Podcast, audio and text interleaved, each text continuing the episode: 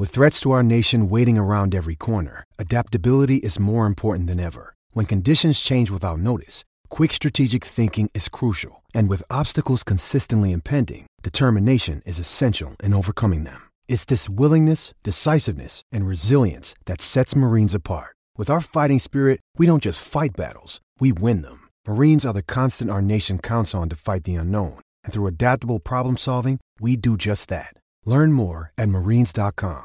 If they tell us we're playing on a Thursday, we need to be ready to play on a Thursday. If it's Sunday, it's Sunday. And if it's in Uzbekistan, we're going to have to probably stop in a couple places on the way over there. Well, you're talking as if you're knowing something about this whole thing.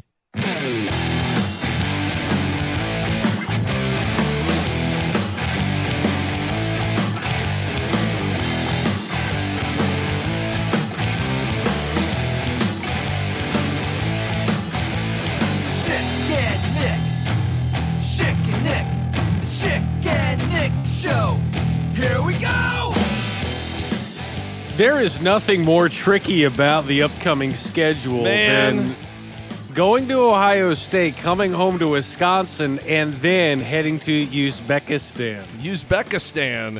You best believe you ain't coming away with a win when you go to Uzbekistan. Am I right or am I right? Huh? You going to lose that game to Uzbekistan? You can bet. Got it. Oh, man. Stupid. So stupid. Frost it. You know what? I think they're ready to play anywhere, anybody, anytime, you know? Uzbekistan, huh? There are a lot of countries you could pull. Yeah. And he went with that one. And there was a lot of, media people locally had to Google it to make sure they were spelling it correctly. Yeah, got right? No chance. You won a spelling bee, didn't you? I did. Nerd! You are a nerd. I'm not going to disagree with what you just said there. It's a fourth grade spelling champ. I was up there on the stage, and it was me. Was the stage at its biggest and the brights at its lightest in that moment for you? Well, yeah, I think you could. I think that's pretty accurate statement that you could make there. I wouldn't disagree with any of that. Stage is at its biggest, and the brights are at its lightest. That's what it's all about. And that's what it was all about. I was up there and. It was between me and my, it was either my current or future fifth grade girlfriend. It was in the fourth grade, and it was in the fourth grade. And this was happening, and her name was Candy. No, it wasn't. She's probably on a pole somewhere, but it's true. Well, I'd imagine your very first fight when you guys were in fourth grade. The old spelling bee thing got pulled out, and that's why you beat me in the spelling bee, huh? Because you're smarter than me. That's right. Well, I'm going to art class. You can go to recess. Is that how it went? It did, and those were kind of the arrangements that we had there. And she always kept a long memory. Can I call time out real quick? Yeah, go ahead. Already? Yeah, go ahead. I see you peeking over your shoulder. We were recording this during the NBA Finals. I haven't recorded. I don't want to know a thing. I don't want to know a darn thing. I can't see it. The glare is just right. I knew that, so I'm actually watching. This must not be a 4K TV here. You can't see it. I'm actually watching Eagles-Niners. I need, negative points for Miles Sanders to really have a shot in my fantasy league. So, okay. So we both have – all right, I hear you. Look, this is why we work. You're not watching the NBA Finals. You're not going to give it. You're not going to give anything away to me because I got that mug DVR'd. I like to feel the emotion of a series that is so freaking over. It's not even funny. Absolutely, Mamie. But back-to-back NBA Finals that just feels so anticlimactic. I mentioned this on my ESPN Sunday morning radio show that is not brought to you by Pella Windows and Doors. Yeah, that should be, though. Which you can hear at 9 a.m. to noon Central Sunday mornings. But that back-to-back NBA Finals, very anticlimactic, very a feeling of inevitability. It's just... it's just not the way you want it to end, and especially if you're Adam Silver, you're Chevy Chase at the end of Christmas Vacation when it's over, you've hosted it, the lights are there, and you look out in space and you say, I did it. And that's how Adam Silver is going to be. I'm going to probably have to tweet that out when they throw the confetti down there. But you've done it.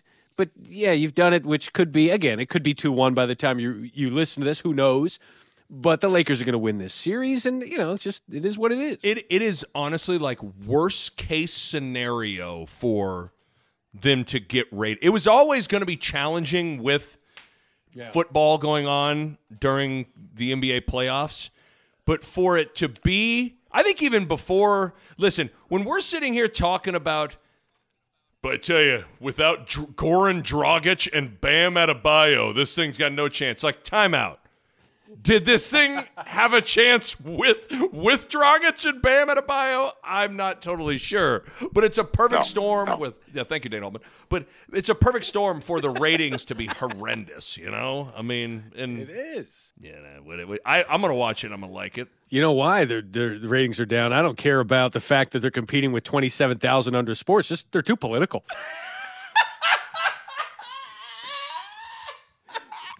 That's what we love to make it all one thing. We don't need to go down this rabbit hole, but it's like the sole reason that it has zero to do with any other of the 15 to 25 different factors. The sole reason is politics. It's like, I don't think so.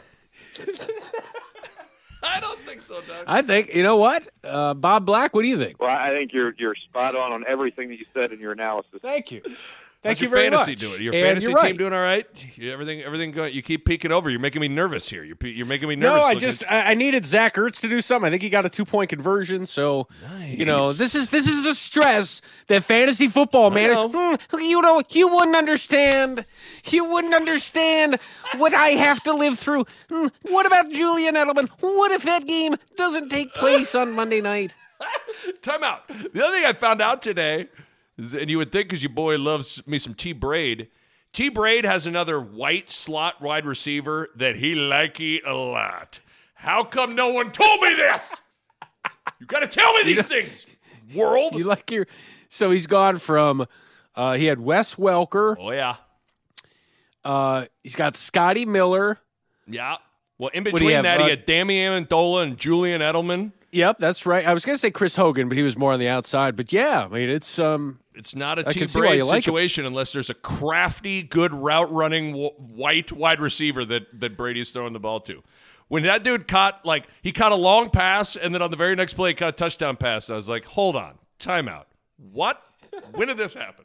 Why didn't anybody tell me this? When the league finds out, when Canton, Ohio, and the Hall of Fame Enshrinement Committee, when they find out that there is another white slot receiver that Tom Brady has, do they start finding out how challenging the bust is going to be to make of that receiver? There's no question. The process has already begun. It has already begun right now. That's what's happening here. Well, it's good to see you. There's been a lot to dissect here. I will say this, and we can always kind of get a feel for how an episode lands with people with how many either emails or tweets and sometimes texts from our closest friends that we get from certain episodes. And the one last week that had the reaction to the Bo laughter, just Bo laughing and the stupid yo mama jokes. Oh, yeah. What else did we do last week? We did LeBron and the hookah. We had that going. Brown was getting his hookah game right. I wasn't smoking hookah, but I was there. That's right. We had that one as well. I don't even remember. There's probably 25 other things, but I don't know. Yeah, there was a lot of things that we did. But my father-in-law had texted me and said that he thought his contacts were going to fall out of his eyes because he was crying from laughing so hard. My father had listened to half of it and had to talk to my mom to say, hey, you got to listen to this because he's just laughing, listening. But he's got the Bluetooth from his phone. He's playing it off his phone. And the Bluetooth is a Bluetooth attached to essentially his hearing aids. So he's the only one who can hear it. Check it out. Oh, it's going on. It's like headphones, except really embedded in your brain. Really only yours, yes. Tell me, what's he saying? Well, hold on. Let me disconnect it from my hearing aid. Figure it out. But it seemed to be well-received, and we do thank you for that. There was a good tweet. I don't have it in front of me. There's a good tweet that was like, That was so stupid, but I enjoyed every minute of it. That was like that was the first review that came in. I was like, good. This is good. This is exactly what I wanted to be. Some of the reviews come in like 20 minutes right after we post. Like, how did you listen to that so quickly? But, oh, and we also had the Brian Kay, who had the Alexa. And Brian, and you kind of throw it out there and you say, okay, is Brian Kay... if you want to reveal yourself, go ahead. Like, This is like the Masked Singer, right? If you want to disrobe, fine. Yeah. If not. But Brian Cohill had the Alexa and programmed that as well. And what else? Yes, Matt had tweeted, that was the dumbest episode yet. I loved every minute of it. Was in tears by minute 10. Thanks, and keep it up. There we go. That's all we're aiming. That's good. That's what we want. I want dumb, and I loved it. Those are the key things for me. All right, so, and then I got this from another Brian who sent this in. I believe this is his daughter, Brian L. Again, if you want to out yourself, you can on Twitter. But he did tweet this. It's Brian Logan, and this was his daughter. Hi, Dad.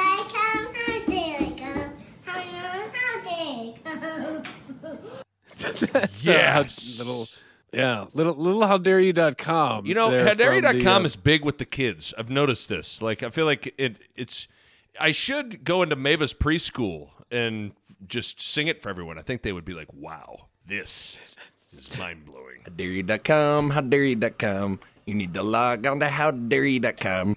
This guy is amazing. That is that is amazing. I'll and be then the John Lennon of 4-year-olds. And then he's blowing my mind here. This is incredible. And then someone had tweeted that on the Yahoo Sports College podcast with Dan Wetzel, Pat Forty, and Pete Thamel a couple of weeks ago, this happened. Irish have a little outbreak. That may get pushed back, I think, 2 weeks or something. Hopefully December they can get 12th, that. They're going to play. October 12th? Right. December 12th. December 12th. All right, I'm sorry. Okay. Wait a minute. So that was on the Wetzel 40 and Thamel. You want to hear that one more time? Yes. Irish have a little outbreak. That may get pushed back, I think, 2 weeks or something. Hopefully December they can get 12th, that. They're going to play. October 12th? Right. December 12th. December 12th. December 12th. All right. I mean. Okay, hold on. That's pretty. Okay, when I first heard it, the self-centered, massive ego that lives inside of your boy's cranium was like, they're huge fans of Schick and Nick. But upon further review, did they almost just accidentally replicate J.J. Davis? Hopefully December they can get 12th, that. They're going to play. October 12th? Right. December 12th. December 12th. December 12th. All right, I'm sorry. They might have just done this. October 4th, September 4th. Whoa. By the way, belated J.J. Davis Day. Yeah. Happy J.J. Davis Day. Yeah, you know, it's the old chicken and the egg. Is it September 4th? Is it October 4th? It's both. It's the only holiday. It's the only holiday that comes around twice a year. Twice. In a very short period of time. It's so good. Hanukkah might be 8 crazy nights, but this is separated by a month. I'll see your Hanukkah, and I'll raise you at J.J. Davis Day 2 times. October 4th, September 4th. So, yes, we were able to celebrate that, so that was great. It's good. This is kind of where we're at here, where we just celebrate the show, celebrate us, and make sure that the show... We're all just waiting for October 24th. We're waiting for November 24th. October 24th. October 4th. September 4th. That's where we are headed. And look, we are essentially less than 3 weeks away. Yeah. And here we are. I mean, when this podcast comes out, we are going to be less than 3 weeks away. And I'm just excited. You know, you just got to be excited about it. You got to be excited about the trip to Uzbekistan. You got to be excited about the chance to prove yourself a little bit. Are you? I do want to mention one thing because I did listen to your podcast with Bo Rude. Yeah. The 1978 Husker Classic recaps in Nebraska, Oklahoma? No. I saw the sunrise at Liza's. What? Menelik? No. Not that one. The one where you had the 10 most important Huskers. Yes. For the 2020 season. Yeah, it was original, and I was really impressed with how you really, not just thought outside the box, but went out the box, traveled out of state. Uzbekistan, yes. Across the country, across the world, essentially, to Uzbekistan, to come up with the fact that the most important Husker is Adrian Martinez.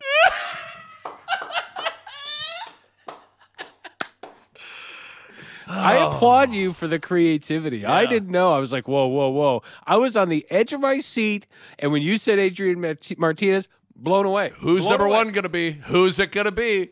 As I was writing out that pod, I was like, this is the very pod that you and I make fun of when we're like kind of ribbon radio talk. You know what I mean? Like, I'm like, this is literally the segment that we make fun of, but we're going to do it. I am doing something that I hate. I'm doing it right now. We're doing it. You like how I had at number 10, I just put whoever the kicker is. I don't even know who he's going to be. I don't even know who he is, but whoever he is, he's on the list. Congratulations. You made it. You just had the fill in the blank kicker. I thought that was great. You know, Scott Frost is like, I don't even know who the kicker is. I don't even know what the FCS is. That's just the way it is right now. But it was good. I like listening to it. I thought I guess you're comforted. You had Luke McCaffrey outside the top 5, which means, hey, if he is really important, the Nebraska's in big trouble, right? Of course. Like, if he's top 3, like, you could have said, you know what, Luke McCaffrey, my second most important Husker. Could you have made a case that you just put Martinez and McCaffrey 1-2? I actually, when I started listening to it, I thought that's where you were going to go, and I would have totally co-signed it. You would have agreed with it. I would have totally co-signed it because there is no given that Adrian Martinez is going to have a Sorry, okay. Gave you too much time. Yeah. Oops, my bad. But GG. Oh, my bad. September 4th. I think I gave you too much time. So I'm not answering. Okay, thank you very much. You did. But there's no given that Adrian Martinez is going to have a great year. And if he doesn't, or if he's hurt, which he has been both, not had a great year, and he's gotten hurt, Luke McCaffrey becomes the most important Husker on the team at that moment. Would you agree? I did. And that's why I put him at 9. And in my explanation, I said, because Bo was like out on even having him in. He's like, he's not even starting. I'm like, whoa. All right. Whoa. But I said, the reason he's got to be, because it's kind of silly to think that in your top 10 most important Huskers, there would be a guy that would be technically potentially second string. But the reason I put him in the top 10 is he would instantly become the most important Husker if he were to beat out Martinez, or if Martinez gets hurt.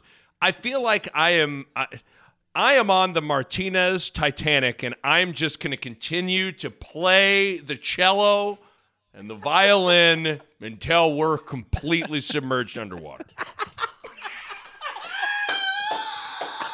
Iceberg, right ahead! McCaffrey, right ahead! Yes. Nope. We're going to keep on playing. Iceberg, right ahead!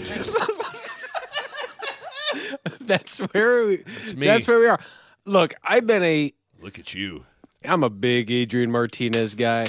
I'm a big Tebow guy. Thank you very much. That's the very underused Adam Carricker drop of I'm a big Tebow guy. We got to bring that back. Absolutely. I'm a big Tebow guy. But Tebow. I love the kid. I love Adrian Martinez. I love everything he's about. And I hope he's healthy. And I guess that's what I hang my hat on with him moving forward is when he was healthy, he was great. When he wasn't, he was bad. And I just want to see him healthy again. And then, you know, you can make your deductions. I know I've made mine. Thanks, Bo Pelini.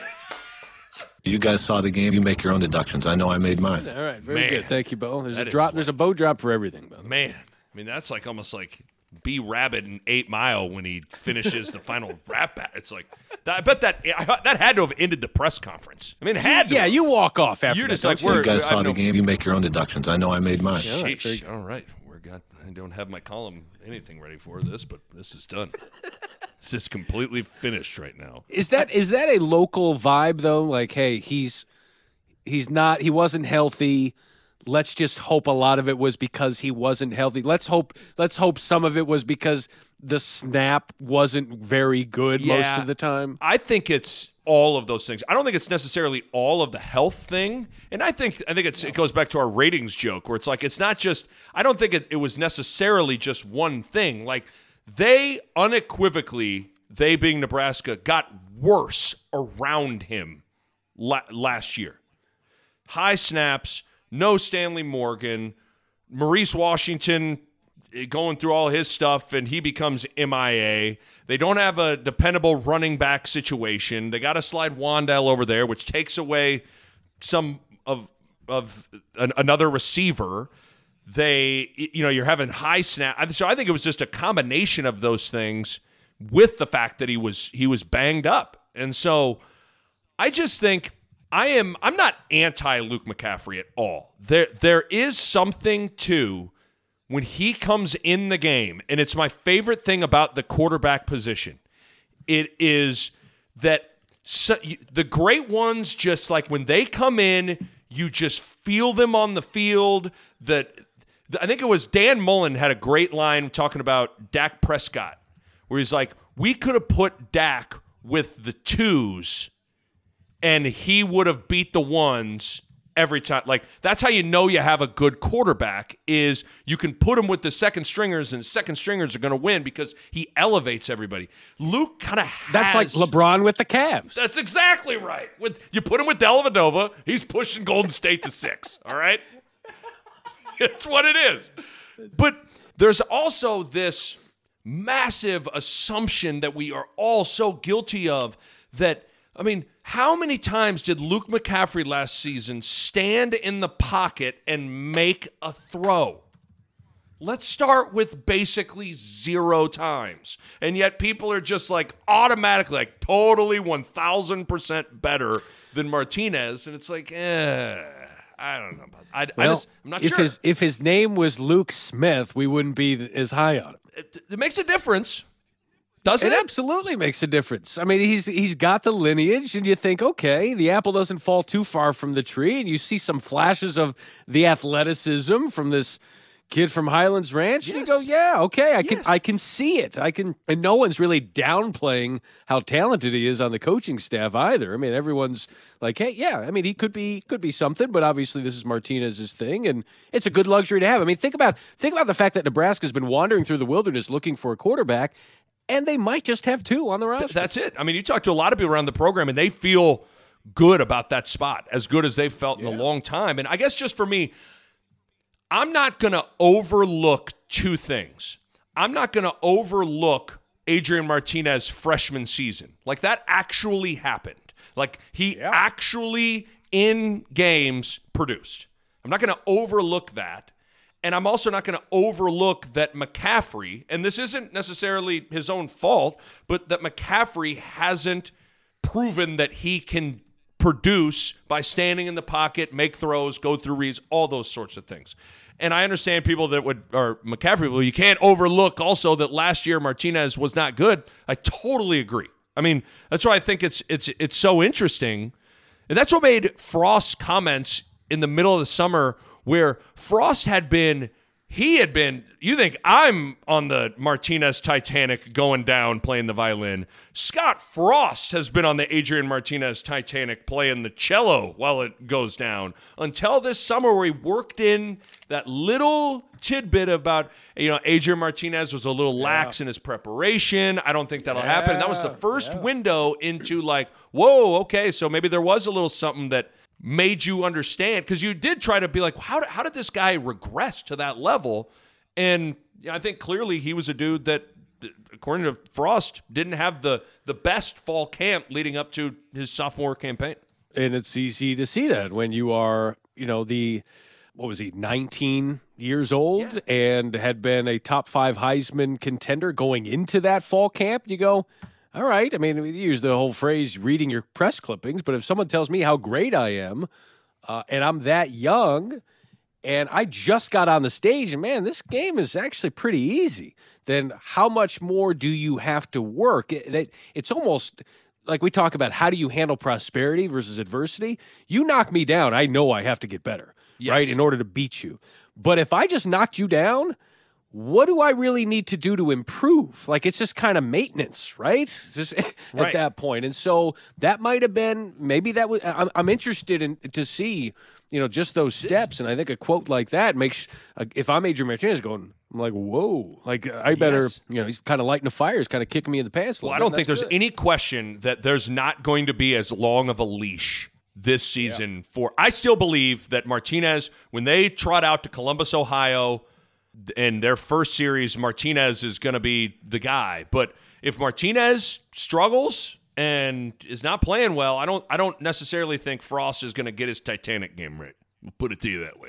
The schedule sets up, though, for that to happen over the first month.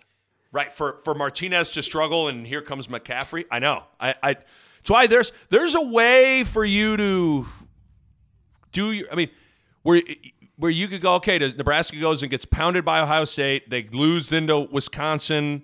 And then at that point, do you make a change? Yeah. Or it's like, okay, Northwestern, it's kind of make or break. Oh, no, and now we got Penn State, and this just happened against Northwestern. Okay, what's happening here? I mean, everyone's got, you know, it's not like any jobs are in jeopardy, but it's a performance-based business, and you gotta do something. Yeah, It's the number one most fascinating thing to watch this season to me. It's just what happens at that position and who ultimately becomes the guy. Do you see Martinez have a resurgence and be like, oh, man, wow? Because he maybe had flashes. I don't know how closely you followed Nebraska last year because you were doing your game day stuff on the radio, but he had flashes in the second half against Illinois. Mm-hmm. And that was pretty much it, Schick. For the entire season, he had probably 3 or 4 good series in the second half in Champaign. And other than that, he never really was very impressive. Yeah. I remember sitting watching a replay of the game at Purdue going, how does he miss that? How does this happen? How does that happen? Like, these are layups, right? Layups that you just hope it was a neck down deal and not a neck up deal. Right. I can deal with the neck down, right? I can deal with a shoulder injury. I can deal with that. I can't deal with the Mackey Sasser unable to throw the ball back to the pitcher type of things. Mm-hmm. I'm going to just say I think he has a nice bounce back. I think he reasserts himself because he has to, right? Like if you get to the point where you're 3 or 4 games in and you're even considering making a switch, A, you've already lost kind of the season. And you're going to lose him in some way, shape, or form, whether it's mentally or transferring, whatever. You're just going to lose him. Totally agree. And so, how do you just make sure that doesn't happen? And that's why you go back to the schedule and you go, maybe it'd be better if you played Uzbekistan. You know, maybe two different stops. Get to Uzbekistan, get Martinez some confidence, and come back play Wisconsin. We saw something over the weekend with the Big 12, and Oklahoma stumbles. Right, they stumble to. Iowa State improves to, you know, 3 wins, a billion losses, and 2 ties at home to Oklahoma. Great. Yeah. It's like unbelievable. Like, how does that happen? But we used to do things, I don't know if you remember, where we would just share a laugh about things. And I feel like there's no better time than to just have that conversation and just share a laugh about the Big 12, simply because Nebraska, this is a great window here. Nebraska hasn't lost a game. And the Big 12, everyone's got an L except Oklahoma State. Like, you feel like we could share a laugh a little bit, just share a laugh about the Big 12? Because, I mean, the fact that Oklahoma loses to Iowa State and they've lost back-to-back games heading into the Red River rivalry. This is unbelievable.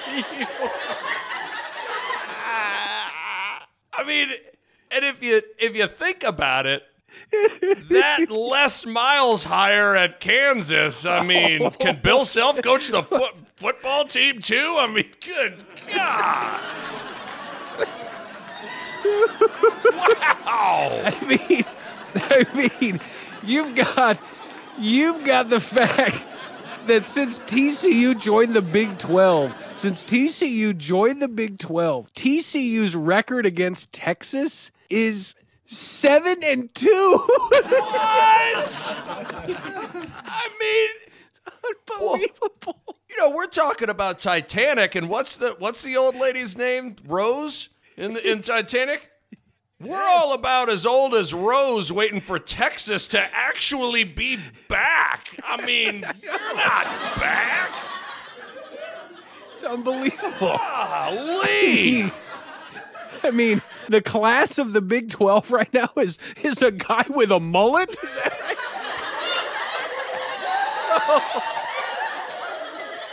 right? I mean, it's bad, Chick. It's really bad, my friend. It's really bad. Oh, wow. Well, that was good. That was good.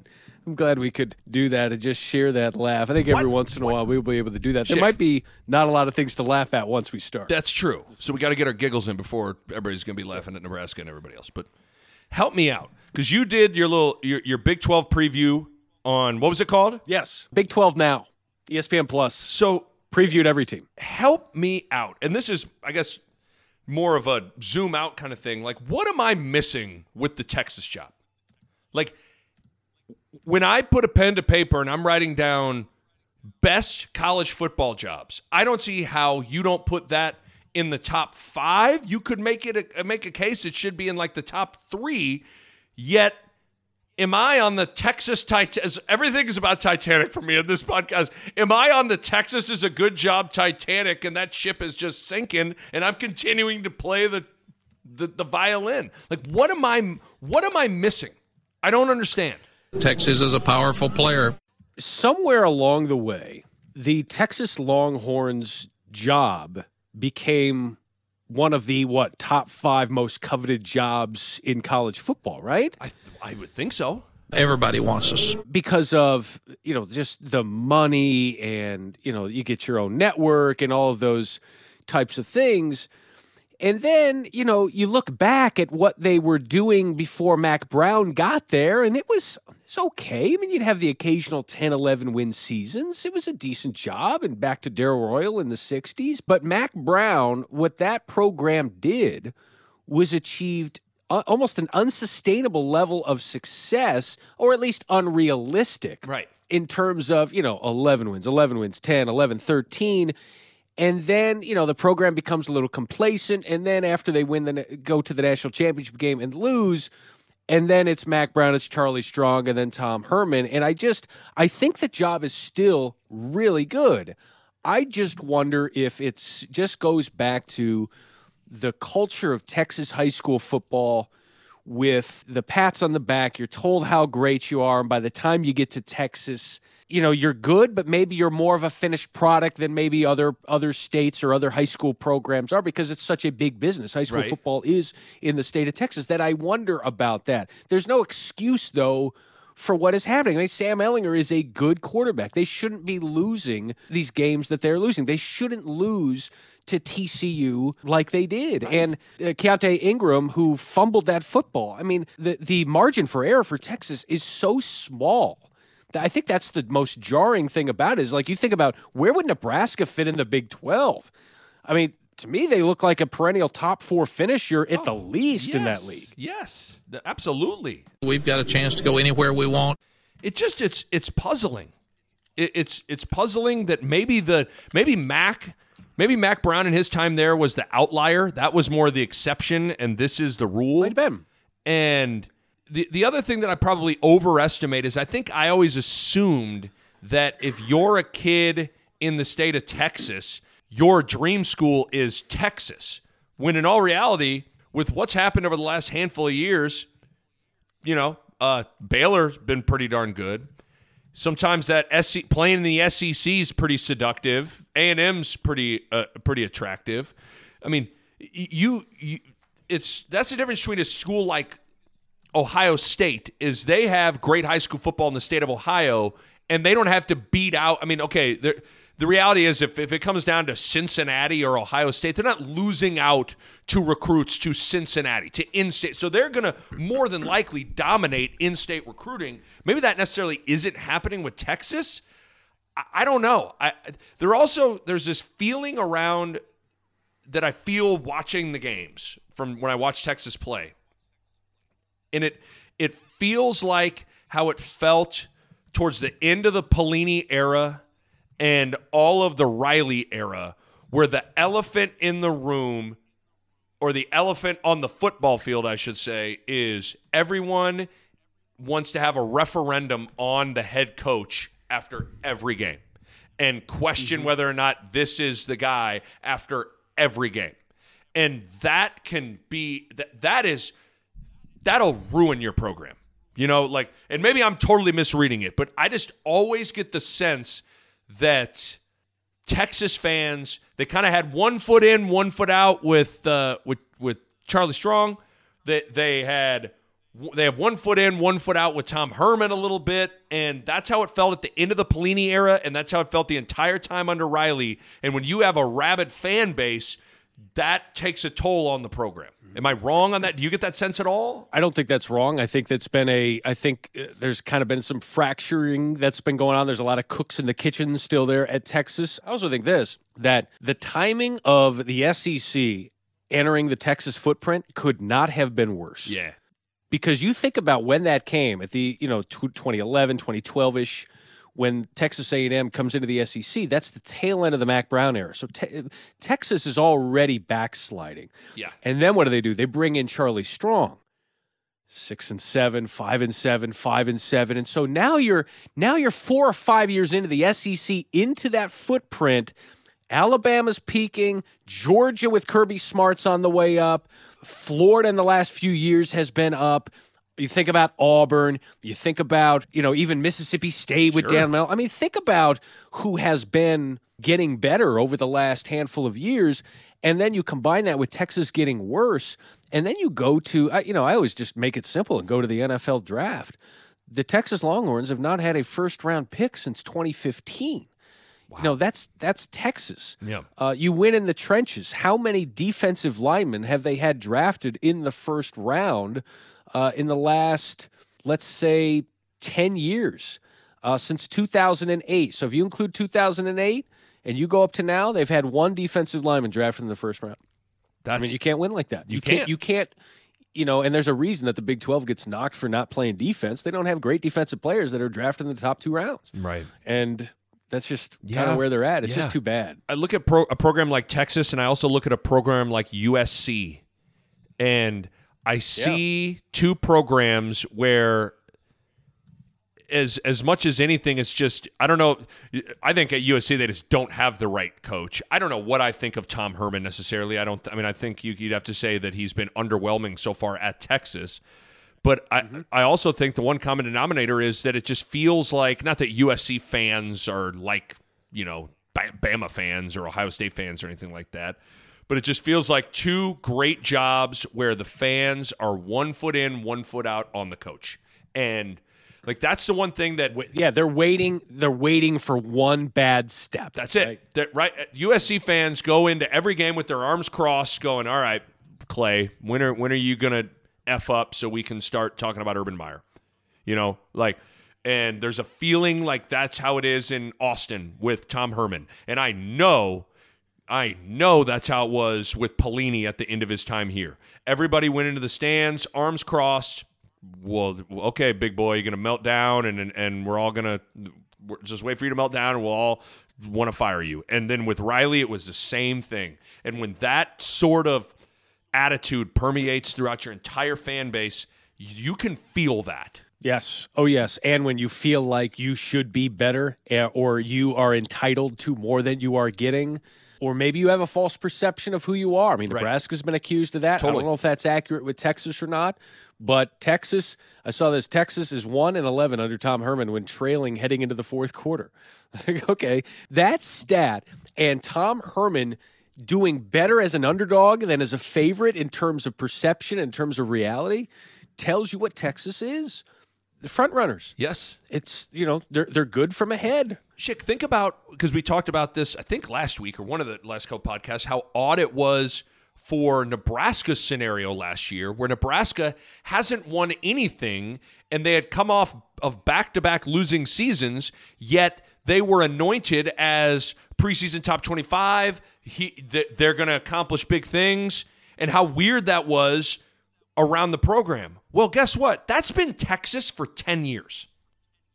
For basically ever since Mack Brown left, they, every Athlon, every single preseason magazine, every preseason prediction thing, tell you what, team, is this the year for Texas? Is Texas finally back? I mean, we laugh about the Texas is back thing, but people say Texas is back or Texas will Texas be back every single year. And at some point, that takes a toll on the program, where it's like when you constantly don't achieve anything, other than, what was it, a couple years ago, they had a big bowl win over Georgia, I think.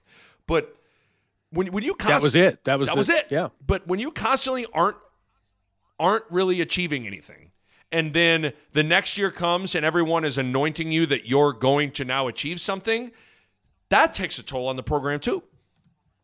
Texas football, 402-951-1620. What do you think about Texas? Texas is a powerful player. Yes. Thank you, Mac. Texas is a powerful player. How about this? In the last 10 years, Nebraska has more double-digit win seasons than Texas. What? In the last 10 years, Nebraska has more double-digit win seasons than Texas. Think about that. Think about that. They had a double-digit win season in two of the last 4 years of Pelini, so that's back to 2010. Yep. So 2010, they won 10 games. 2012, they won 10 games. That's been it for double-digit win seasons. And Texas doesn't have any? Texas had a double-digit win season in 2018. Their last one was in 09 when they went to the national championship game. Think about that. You know, you want to put it in perspective about just how, you know, we know how bad Nebraska has fallen, how far they've fallen. Texas has a footprint. Texas has a recruiting footprint. Stand outside your campus, throw a rock, and hit a defensive tackle that can come play for you. That's not right. In Nebraska. No, you can't do it. So, yeah, I mean, there's an element when Nebraska falls off where a lot of people go, well, I mean, you know, that you can kind of – anybody that conference would be like, well, I mean, what do you expect? They don't have a recruiting base, you know? But because it's so interesting we're talking about this. On Husker Classic Recaps, we did the 2009 Nebraska-Texas game, the 1-second game, and I'm sitting there watching that game – and just thinking about, this feels like the last time Texas had it, you know? And they shouldn't have had it because Nebraska should have won that game. But yeah, that's a long time ago, man. That's a long time ago. And you want to be able to compete. If you want to get back to that, Nebraska's offense that year, Matt. You know, Zach Lee leading the charge. Matt. That was a putrid offense with flashes of Roy Hallou every once in a while, Rex Burkhead. They had good skill. They had Niles. What's so weird about it? They had Roy Hallou. They had, now Rex is a freshman, but still freshman running backs produce. Right. We see that. You had Roy, Rex, Niles Paul, Brandon Kinney's not a bad player, Mike McNeil at tight end. Like, you had decent skill, but. They just were, Zach Lee was just never really had it rolling. And I will say, in rewatching that game, the defense was even better than I thought it was. And I already thought it was great. And the offense was way worse than I thought it was. And I thought it was awful. They were horrible in that game. Hey, touchdown Huskers, Menelik Holt. Stadium jolt. On the other end is Menelik Holt. Touchdown Huskers, stadium jolt. That's it. But yeah, that defense was just. But again, paint the picture, right? Ndamukong Suh, Jared Crick, Pierre Allen, and Barry Turner to complement. Yep, that's a front seven that included was Larry Asante on that. Dillard. You had Philip Dillard, Prince Amukamara, Alfonso Dennard, Eric Haig, DeJohn Gomes, like. Matt O'Hanlon played great in that game. Now, I do think the one thing, they basically would play like seven defensive backs. You know, so it would have been interesting if they had played a team that would have like lined up and just ran it right at them, how that would have gone. But rewatching that game, to me, the 2009 defense for Nebraska is one of the five best defenses in Nebraska history. It just, Can't tell me otherwise. TCS! That's why they made that call! Get a defensive front seven that can impact the game, and you will be in every game, and you will have a chance to win a championship in spite of your offense. If you have a great offense and a subpar defense, you will lose games you're not supposed to totally lose. Totally agree. And we saw that with you could go back to LSU in week one against Mississippi State, all the pieces that they lost on defense. You could score 30, 35 points a game. Go to Oklahoma. You could score 35, 40 points a game. Fine. You're not going to be able to stop everybody or anybody or tackle anybody if you're Oklahoma sometimes, or Texas when you look at that. I mean, you've got to be able to impact the game. And so I remember tweeting that out a year and a half ago or something. They just need a defensive front that can impact the game. And then you're going to have a serious conversation about where Nebraska fits. But until that point, it's kind of like, well, I guess we'll see how they do. And to tie it back into my low-hanging fruit 10 most important Huskers list, I would say, you know, you do those exercises and you come away feeling better or worse about the team. Even though I'm chugging Nebraska Kool-Aid, after that list, I put my pen down and I was like, yuck. Did you name a defensive lineman? Ty Robinson. Who? Exactly. Right? I mean, there are three guys you mentioned that if they stood in front of me, I wouldn't know who they were. See, and that's it. I mean, that's just it. By three guys, I meant eight. But everybody not named Adrian Martinez and Wendell Robinson? Yeah, maybe Luke McCaffrey. Well, one of them I didn't even name. I said whoever the kicker is. So I'll give you that one. But no, that's it. I mean, you're having to... I just had to pick guys. It's like, well, if you want to win in the Big Ten and have a good year, you better have like a defensive lineman that like does something. And if you want to win in the Big Ten, you better have like a linebacker that does, I don't know, like something. You know, I mean, those things better happen. And that's the thing. And I mean, look at me. I'm talking about Cluster Classic recaps, but it's interesting. We're like, when I watch these games, my main takeaway, the one common thread from 94 to 97 to 83 to 78 to 2009, the one common thread isn't quarterback, it isn't running back, it is defense. It is defense, and in particular, D-line. The one common denominator behind every great Nebraska football team is they had a great defensive line. And that's still, for as much as it's fun to talk about Omar Manning, the JUCO wide receiver, and Wandale Robinson and Dedrick Mills and the offense, it's like ultimately the defense, if Nebraska doesn't improve in the D-line and then the linebacker core, it doesn't matter. I mean, you can give them Russell Wilson and DK Metcalf and it won't matter, dog. There was.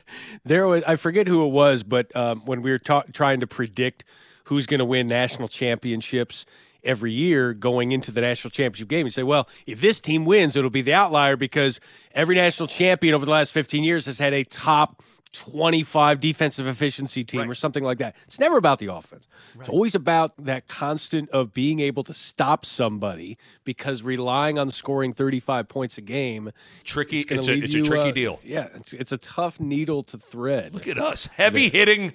Football talk, chicken neck. Okay, so it's on that vein that I want to stop doing that to do one last thing here, because we always did the. I feel like there's something that we could do here with Scott Frost, because we always did Pelini Martini, right? Like we always, and I feel like you remember the intro, right, to Pelini Martini? After games, coaches get drunk. On emotion. Get over it. Coach Pelini is no different. You talking to a ghost? Here are scenes from Saturday's post-game news conference in this edition of Pelini Martini.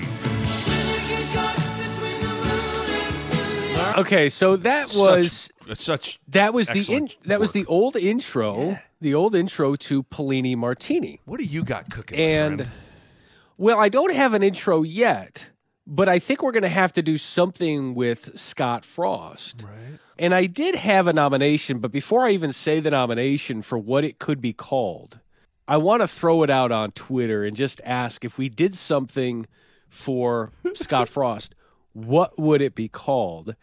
And I don't even know if I should give this one out, because I think this is going to be it once we do it. But what do you have any ideas of what it could be? Like, we did Pelini Martini, we did Doc on the Rocks. See, that's Scott's. What would we do? See, I wanted to. My first thought was getting the Scott Rock thing. You know, Scott on the Rocks, Scott's Rocked, kind of a thing. But that's too much like Doc on the Rocks.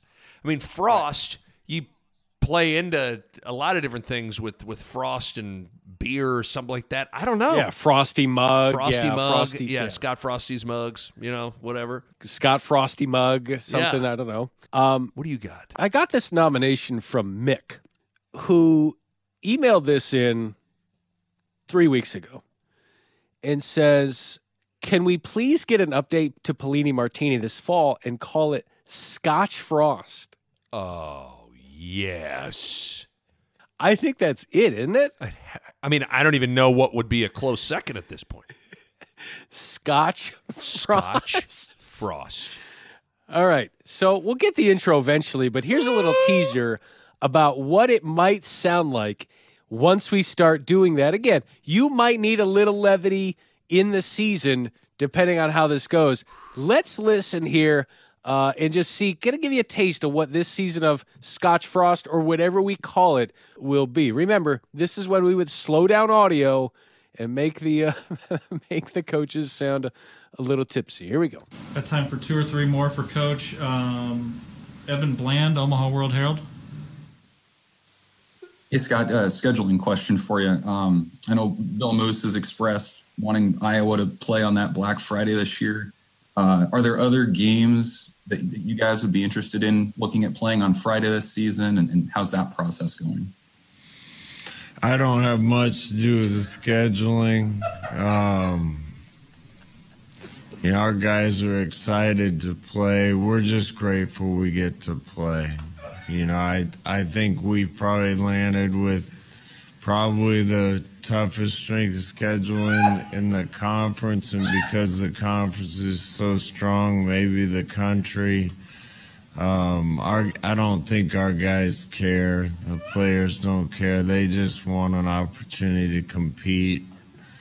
We were one of the schools fighting to get to play, and we're just excited we get to play. I don't think beggars can be choosers sometimes, that if they tell us we're playing on a Thursday, we need to be ready to play on a Thursday. If it's Sunday, it's Sunday. And if it's in Uzbekistan, we're going to have to probably stop in a couple places on the way over there. Wherever and whenever we get to play, our guys are just excited to get a chance to compete. Oh, right. Wow. So how are we feeling about that 2020 edition whenever we decide to start that? Chick. You know, sometimes you don't know. If some people's, their voice, their tone, you don't know if it plays well to getting slowed down and it'll sound funny. I never really had thought about it with Scott Frost, but wow, he sounds rocked, doesn't he? Well, and he has such a monotone voice. Like, there's no peaks or valleys with him. You don't know if, you know, his house burned down or if he won the lottery. You have no clue with him. So you Uzbekistan. If they tell us we're playing on a Thursday, we need to be ready to play on a Thursday. If it's Sunday, it's Sunday. And if it's in Uzbekistan, we're going to have to probably stop in a couple places on the way over there. Okay. Wow. I'm just picturing Frost. You know, he's always got his hat a little to the side, right? Like I'm picturing me and him in a bar, and his hat's way to the side. He's got that look on it. He's cross-eyed. He's looking. He's almost falling forward, talking really slow. Oh, wow! Scotch Frost. I think we're gonna be there. Might that bit be revisited? I don't know. Might that topic be revisited? I don't know. Okay, Ronnie, I don't think we need to do any...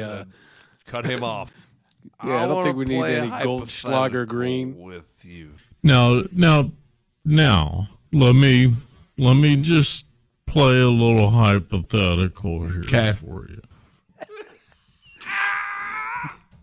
You want to go out? I don't know. All right. Okay. Ronnie. Hey, who'd you say came up with Scotch Frost? That guy. He can take the rest of the week off. The rest of the week off, my friend.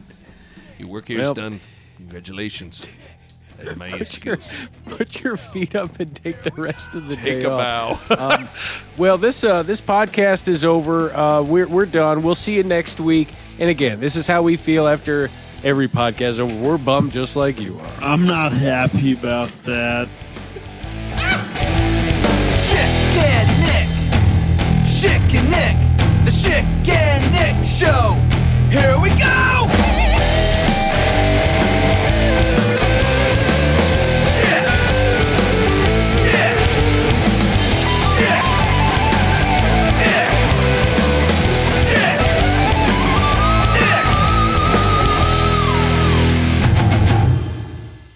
Uzbekistan. A Huda Media Production.